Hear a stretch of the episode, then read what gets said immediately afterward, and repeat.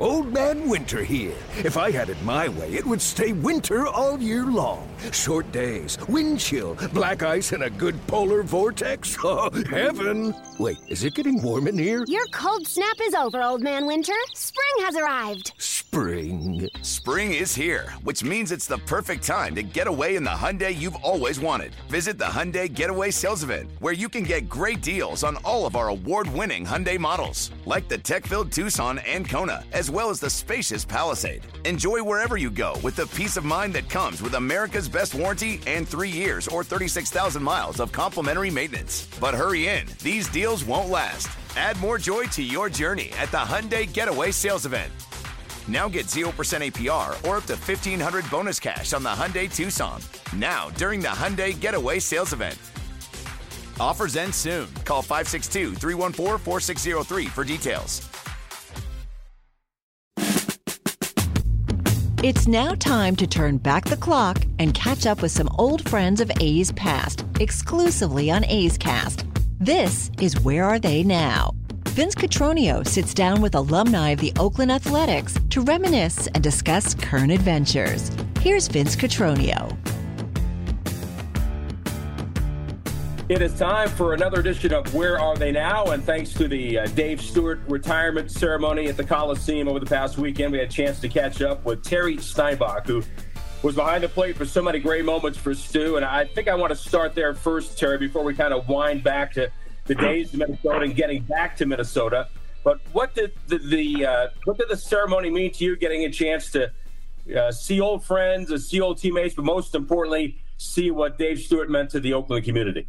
I, you know, for me, it's first of all, it's a lot of fun. You know, to get back with your teammates. You know, a lot of them you get to reminisce about, you know, old times and and all that. Just kind of like any reunion goes. But I think you know when they're when they're focusing on Stu and what he did for the ball club and and what type of pitcher he was, it really brought back the memories and the meanings of of uh, uh, very good team that you know Sandy Alderson assembled and that Tony La Russa, Dave Duncan got to manage that. You know, you look at some of the clips of Stu's performances. You know, the the times going against Clemens that I believe at one time he was 13 and 0.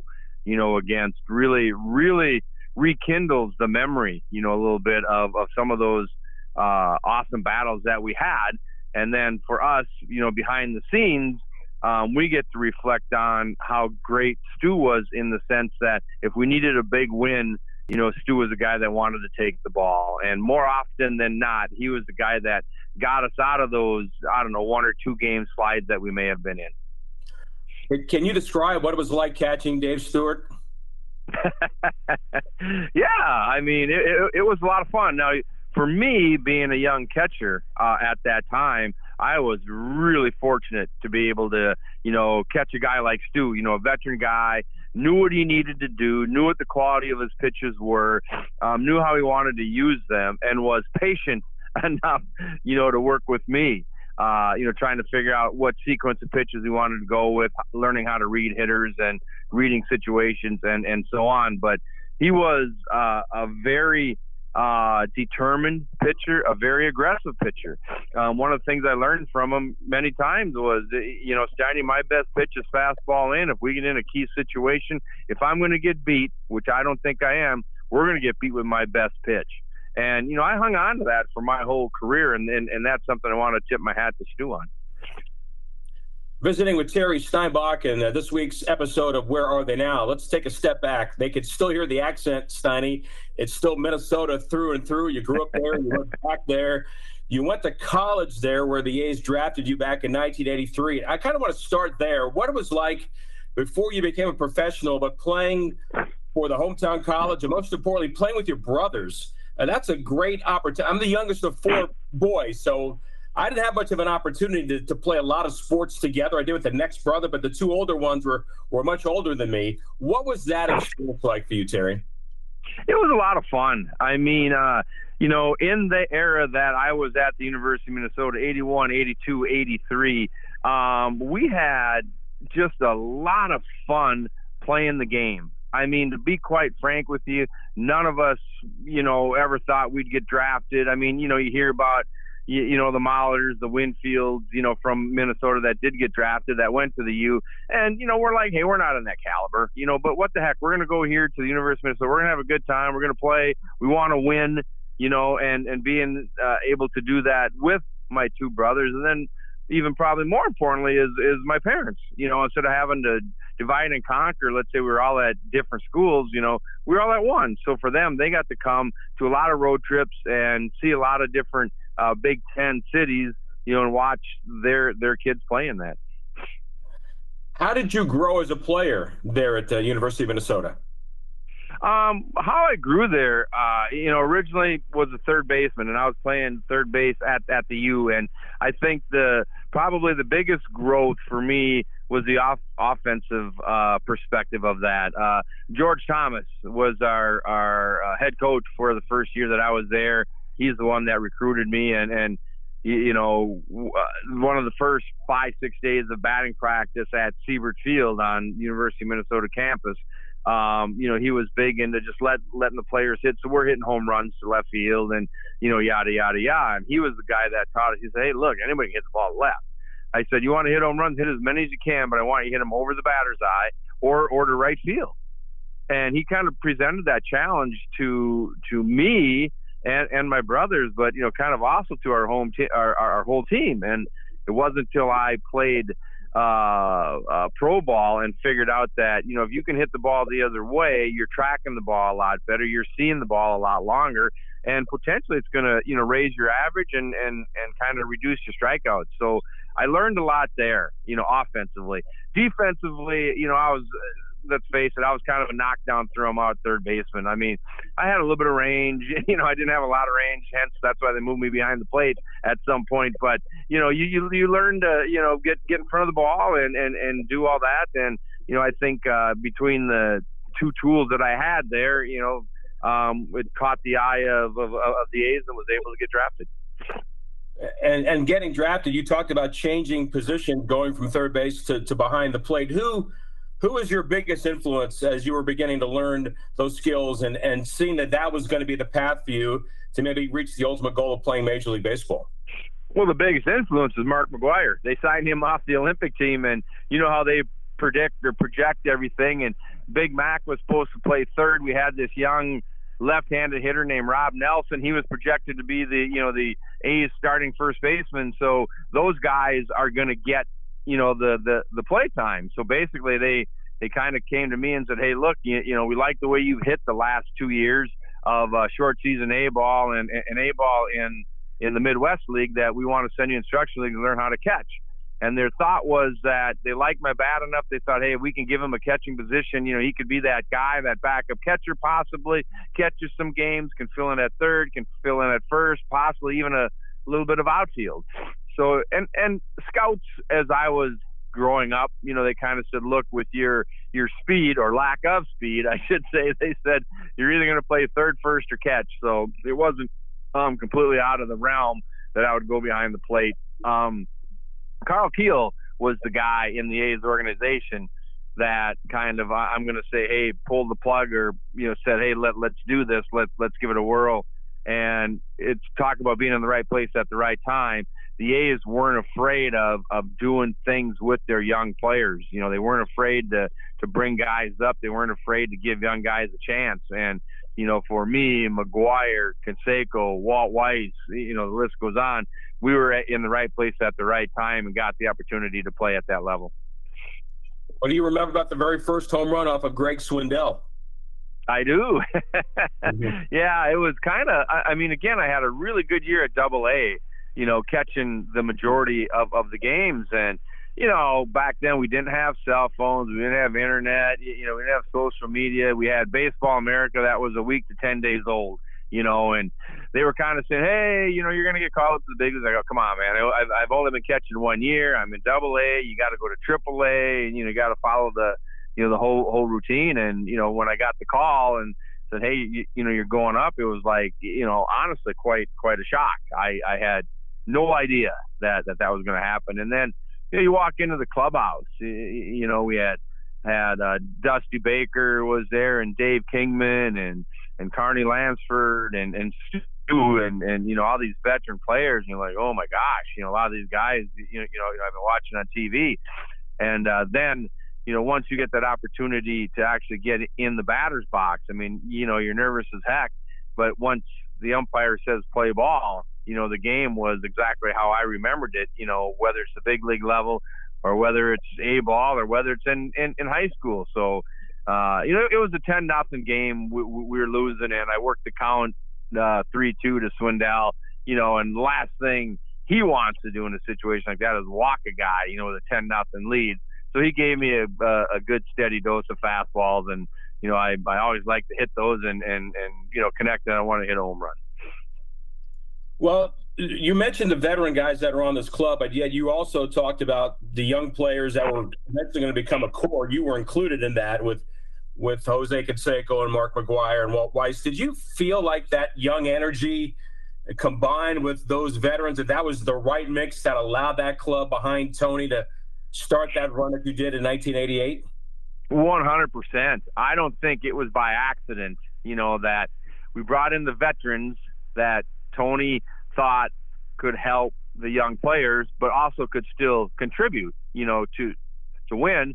And yet he brought up, they brought up Sandy Alderson, Tony, you, you know, Walt Jocketty back then. He was the assistant GM. Um, they brought up the young players that a thought they could play. You know, I mean, could could could contribute, but also indirectly, uh, the young guns kind of motivated the old guys. You know, and as we got established a little bit, we we joked about that, you know, all, all the time. You know, we, we we tease the veteran players that we have on our team. Oh, you wouldn't have done what you did; it wouldn't have been for us pushing you guys. You know, ah, you know that that kind of thing. But no, it was. I think it was 100% by design. They did a nice job of getting that good mix of old veteran players. I shouldn't even say old, but a good mix of veteran players who still had a lot left in the tank, and then bringing up that youth, that energy, that that, that, that excitement to, to to the ball club. And and and uh, Tony did a good job blending it into a, a championship team.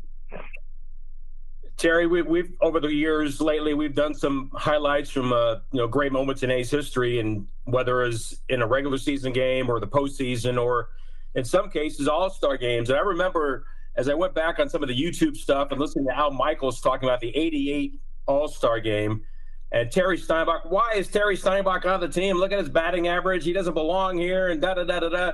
And all of a sudden, he hit a home run against Dwight Gooden. So, and you become, you become MVP of the All Star game. What was, first of all, what was that like to step into that clubhouse being surrounded by that amount of baseball history? And certainly you had fun with it. How, what do you look back on when you think about those great moments that Terry Steinbach had on a major league diamond? Well, it, it, it you know it was kind of com- complex. I mean, it, you know, in in '87 we were up and coming. '88 we set I think an attendance record in Oakland. So hey, there was nothing uh, uh, uh, secret about the A's. You, you know, their fans were stuffing ballots to get as many A's players in there as they could. So I, I mean, short of McGwire's 49 home runs as as a rookie, you know, I hit 16 as as as a rookie. But you know, when you compare that to 49, you know, you know, it's nothing. And then to start the 88 season, got injured, missed some time, never really got going. But hey, the fans voted me in, you know, and I, you know, you think about it, I said, look, I'm I'm going. You know what I mean? Um, if they don't like it, then you know, bitch about the process a little bit, not so much the the, the results. If you don't want the fans voting, you know, go ahead and change it.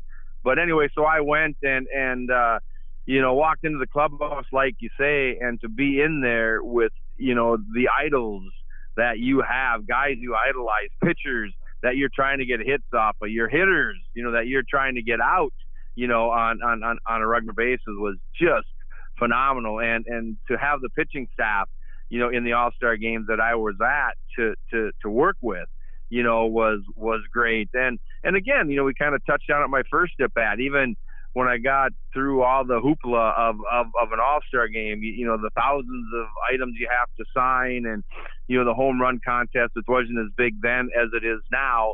Um, you know, doing all that. Once again, the umpire said play ball. You kind of find out, hey, this this is this is the same way it is in the backyard. You know, three strikes you're out, four balls you walk, and and uh, so for me, it was just you know focusing on on what I could do. I've been a good fastball hitter my whole life, and and you know Doc Gooden got got a ball in the zone that I could handle, and you know, again, going back to George Thomas, you know, was able to to hit that ball out of right field.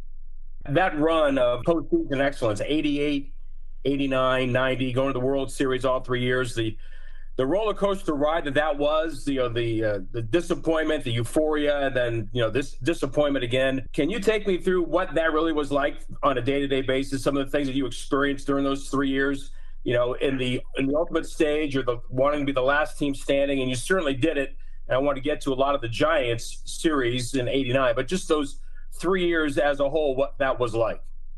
Yeah, it's uh, uh again, you know, the the nucleus that Tony and Sandy Alderson and those guys assembled was not by accident. And, and Tony was great. I mean, every spring training, you know, we, we set goals and you, you, you know, the goal was to, to get to that World Series. You know, we'd have the 71, 72, 73 guys would meander through the clubhouse every now and then. And we kind of knew we had something special going, but you know, in the sports world, you, you, you still got to play. So, you know, we win 102 games, I think, in 88. You know, things went pretty well. Not many injuries. You know, you have a guy go down here and there, but, you know, no season ending and anything. And, you know, we, we cruise through the playoffs. We get to the World Series, and, you know, the Dodgers just beat us. You know, I mean, everything that they did worked, you know, from Hershiser hitting and running to, you know, Michael Davis walking, stealing the base to Gibson, you know, with a broken leg, you know, hit hitting the home run. But we go back to spring training the following year and and everybody's bitter. You know we're we're really bitter that that that we lost. I mean not that we blew it you know the dodgers beat us but hey you know we know you don't get that many opportunities. And i mean i think that team in in, in 89 was way more focused than we were in in 88 and i believe in 89 you know we had Canseco go down we had McGwire go down. I think Eck you know, might have spent a, a stint on, on, the DL. And, you know, back then there was no seven day. I mean, it was 15 days. That's two weeks without some of your horses there. But, you know, we found our way to get there. And, and again, once we got that ball rolling, that was the year we knew, you know, regardless that this is our opportunity to win this thing, you know, and then we, you know, same thing in 90. You know, Tony had his speech like, hey, anybody can win at once, you know, and blah, blah, blah. And so, you know, here, here we go in spring training again, you know, r- right from the shoot, figuring out what do we have to do to get back there. And, you know, like the season that we played and, and, and probably in, in all fairness, we did not play our best baseball against Cincinnati. Now, not taking anything away from Cincinnati.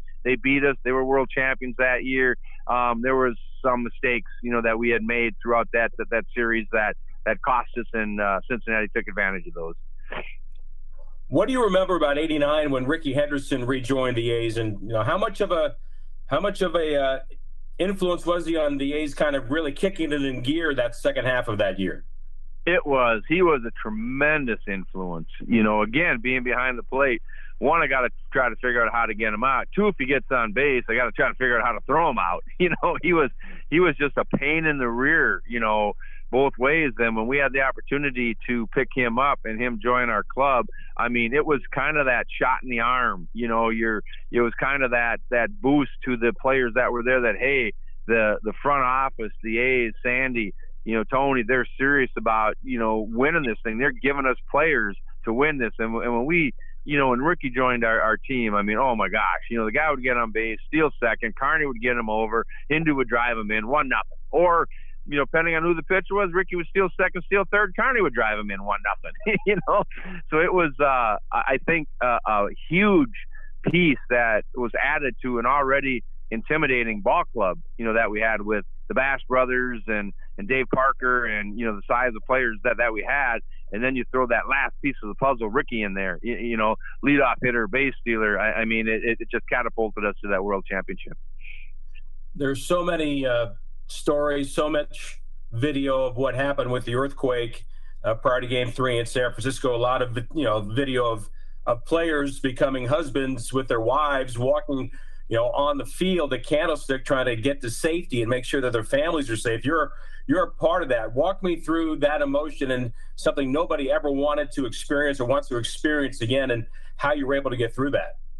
Well, yeah, you, you know, we we know when the earthquake happened and all that, and in that particular game, Welchie was supposed to start. Hassey was going to catch him. I wasn't going to be part of that, so I'm enjoying the festivities you know pregame festivities you know that that you have at at, at, Candlestick. And you know being from Minnesota my wife's from Minnesota myself you know I, I mean we can deal with snowstorms a couple tornadoes you know freezing weather but you know we were foreign to earthquake and and and she was paranoid about him and it it, was just uh, it wasn't something that you were going to talk her off the bridge off you, you know or anything she just didn't like him and I go honey don't worry we're never I mean come on we have these little 2.3s 3.0s I mean we'd actually put an upside down bottle on, on, on a shelf. And if you came home and the bottle was tipped over, it's like, oh, you must have an earthquake, you know, but nothing ever, ever to that magnitude. And we had just had our, our first daughter, uh, first child. The daughter was, was two and she was with a, a babysitter uh, back in, in, in Alameda. So when the earthquake hit, you know, of course, it, it has to be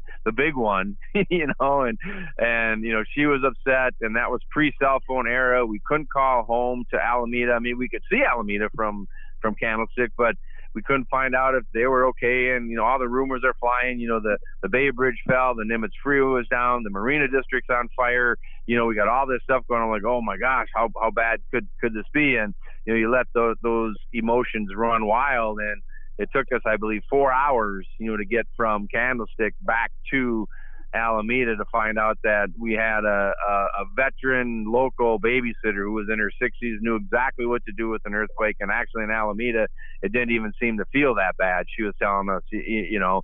So, yeah, once you found out everything was fine, you know, you could kind of relax a little bit. But, you know, during the actual time of happening and, and, and not being able to get a hold of anybody in four hours to get home, yeah, your imagination can, can run wild then 10 days and uh, some of you went down to back to, to spring, spring, spring training site to try to stay loose with the hope that baseball was going to resume. They said it's necessary it's an important part of the healing process and you come back and play. In the meantime you know uh, dave stewart and others maybe you're part of this as well you're just trying to do what you can to provide some some comfort to the community before you even started baseball again. How important do you think it was uh, uh certainly to get back on the field for not just for baseball, but for that community. And uh, what did it mean for you to be a part of that, watching, uh, you know, what you do for a living and, and, and the people that you were around try to, in their own way, any way possible, try to lift the spirits of everybody around them? Yeah, it was, it was very difficult at first, you know, because you had the humanitarian issues going on, lives lost, you know, probably billions of dollars, you know, in, in damages. And, and you know you're seeing the devastation and and there was 24/7 coverage in the Bay Area of, of pulling people out of, of of finding bodies of of you know trying to trying to make sense of of anything that's going on. And then two you have the professional part of that is like hey we're 2 and 0 in in the World Series. You know it's like my gosh you know we worked so hard. I mean we lost in 88 we play a hard season in 89 we're two games away from getting the ultimate uh, uh, accomplishment of an athlete, you know, and trying to balance both those things out were, were very difficult. And we had a couple fake starts. Yeah, we'll play in three days. So you go home, take it off, then you start ramping up. Yeah, yeah you know, we're not going to play. Then they say it's going to be six days or five days, whatever it was. So again, take a day off, get ramped up. Yep, yep, we're going to play. No, you know, we're not going to play. And then finally, uh, when Bart Giamatti, I believe, was commissioner at the time, says, you know what, we have to play the World Series. It's going to show the world that you can overcome these uh, uh, catastrophes, and baseball is going to be the way to pull it out. That say, yeah, we have a lot of devastation, we have a lot of destruction, we have lives lost, but we're going to rebound, we're going to rebuild, and to start this off, it's going to be finishing this World Series. And once we got the 100% green light on that, you know, for us, I think the best move that we did was, or the A's did, load us up on a plane, take us to spring training, said, okay, boys, you know, yes, there's a lot of, lot of bad stuff happening back, you know, in the Bay Area. Let's get refocused. It's our job, you know, as professionals now. We have to go out there and do the best, you know, that we can do. So we kind of got away from all all the coverage. We had some fun, goofy practices down there. Tried to regroup, tried to get refocused. You know, guys that were hot, tried to get you know keep keep them hot, and then you know go back to you know the Bay and and and win those win games three and four at Candlestick. You know, was was was meaningful to us. But probably the the the coolest thing that we did, you know, being a catcher, I think we had I think 13 first responders or different types of responders that were on the field that all threw first pitches all, all, at the same time. So I think we had 13 catchers or 13 people, you know, to catch these uh, pitches, and that was that was pretty cool, you know, to see to ba- basically to kind of pay tribute, you know, to everyone who right when the earthquake hit, everybody that jumped in and and did what they were trained to do. Winding down our conversation with Terry Steinbach and our "Where Are They Now" episode, just uh, wrapping up the '89 World Series. Terry, what was that final out like?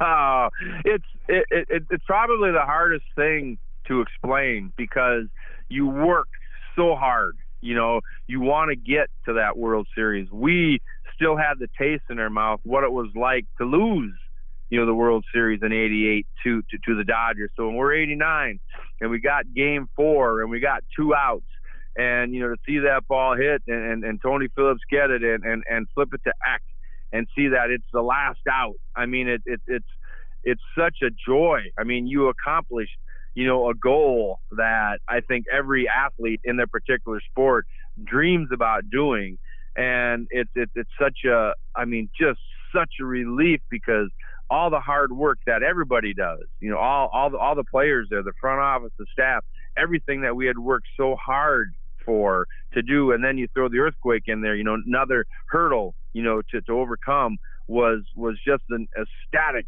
feeling of of reward and success and and joy and and and camaraderie with your 25 guys that went to battle with you all year and knowing that you in that particular year you ended up being you know the best team in baseball terry i know you talk so much about team and that group and what that means and i get it it's a team sport and those things are what what bring out the greatness in in different organizations but there are times where you can look on somebody's career and maybe there was a season that you could say almost in some respects was at least in, in some areas, a perfect season. And for you, you look back on that 96 campaign, 35 home runs and 100 RBIs and and uh, doing what you did, you know, with that club, even though it wasn't a team that necessarily uh, did much in terms of uh, getting the postseason and whatnot. But for Terry Steinbach, to have that kind of, you're a guy that always considered himself a, a decent hitter, to have that all kind of come together.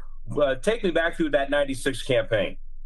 Yeah, I mean it's it's no secret. I was I was knew I was going to be a free agent that year, and you know the A's were going a different direction in the sense that Tony had went to St. Louis. Art Howe was their manager, did a phenomenal job. You know Mac and I are still there, and you know we're kind of talking who's going where, what are you going to do, you, you know, and it's like I don't know. We'll just kind kind of play the play the season out, you, you know, and see see what happens. So you know you want to have a good year going going into your free agent year anyway, and um, you know, so we we start that season, and people probably don't remember, but that's when they were redoing uh, or making Mount Davis. So we opened our first seven games up in Vegas.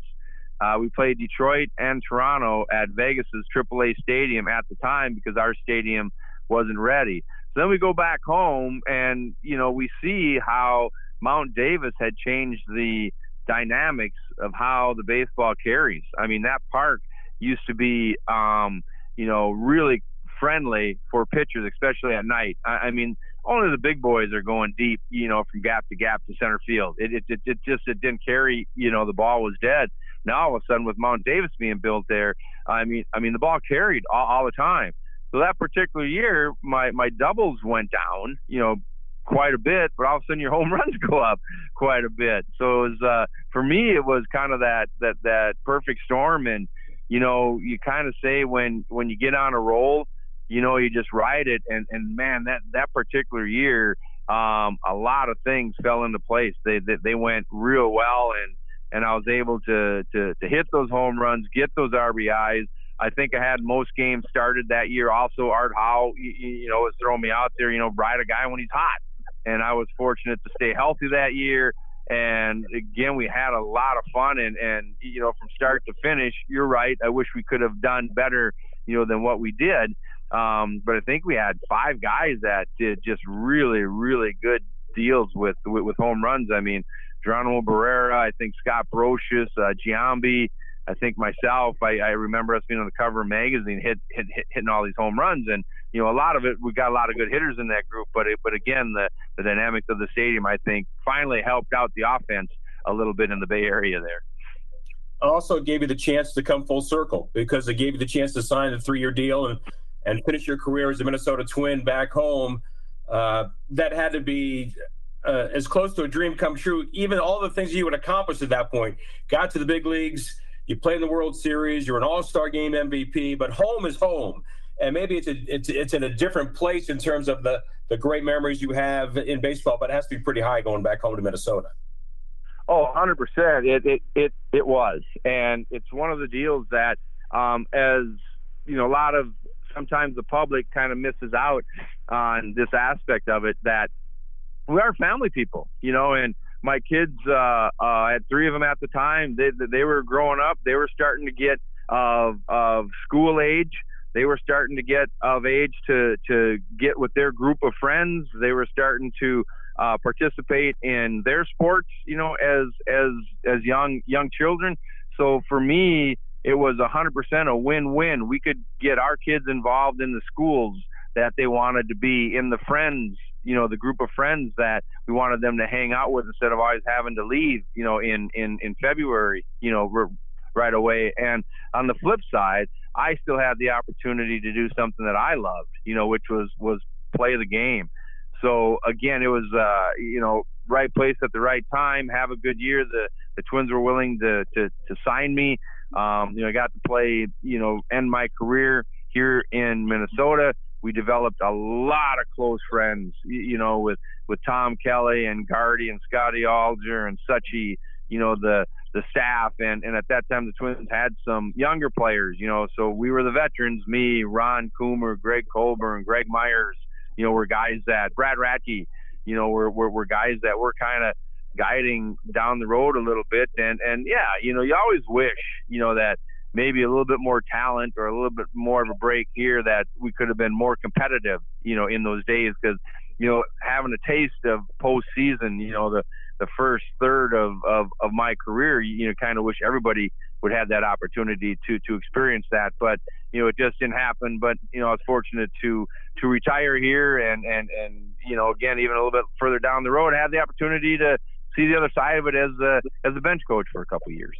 And then finally, Terry, just uh, as we wind down, 14 years of the big leagues, 11 of those with the Athletics. You've been back on a few occasions. You've you've enjoyed some of the celebrations. You've also had a chance to to to witness what the the A's mean to the community and uh, what they brought out and guys like Terry Steinbach. Just what are your what are your thoughts about what it meant to be in Oakland A?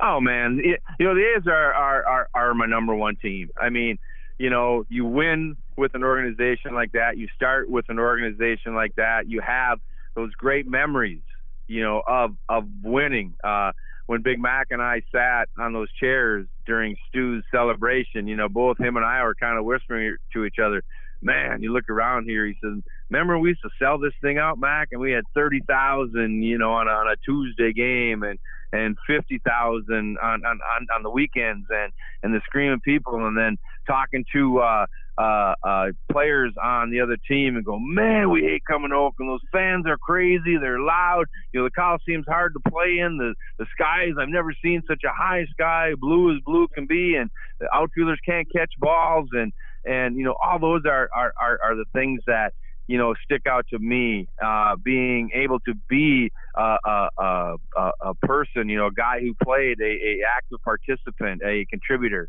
on on that whole whole thing and Oakland is always going to be you know has a, a a big place in my heart and and my wife and kids heart as as well and you know always be you know the place that uh, they gave me the opportunity, you know, you know, to start this wonderful journey that I was fortunate to be on. Terry, can't thank you enough. Thanks for being a part of this, and uh, wish you all the best. Look forward to seeing you again at some point. Always appreciate your your smile and just uh, when Terry Steinbach is around, it's a good day. So thanks again for doing this. Thank you very much, and I'll never turn down an opportunity to get back out to, to, to the Bay Area. That's Terry Steinbach joining us on this week's episode of Where Are They Now? This has been a presentation of the Oakland Athletics.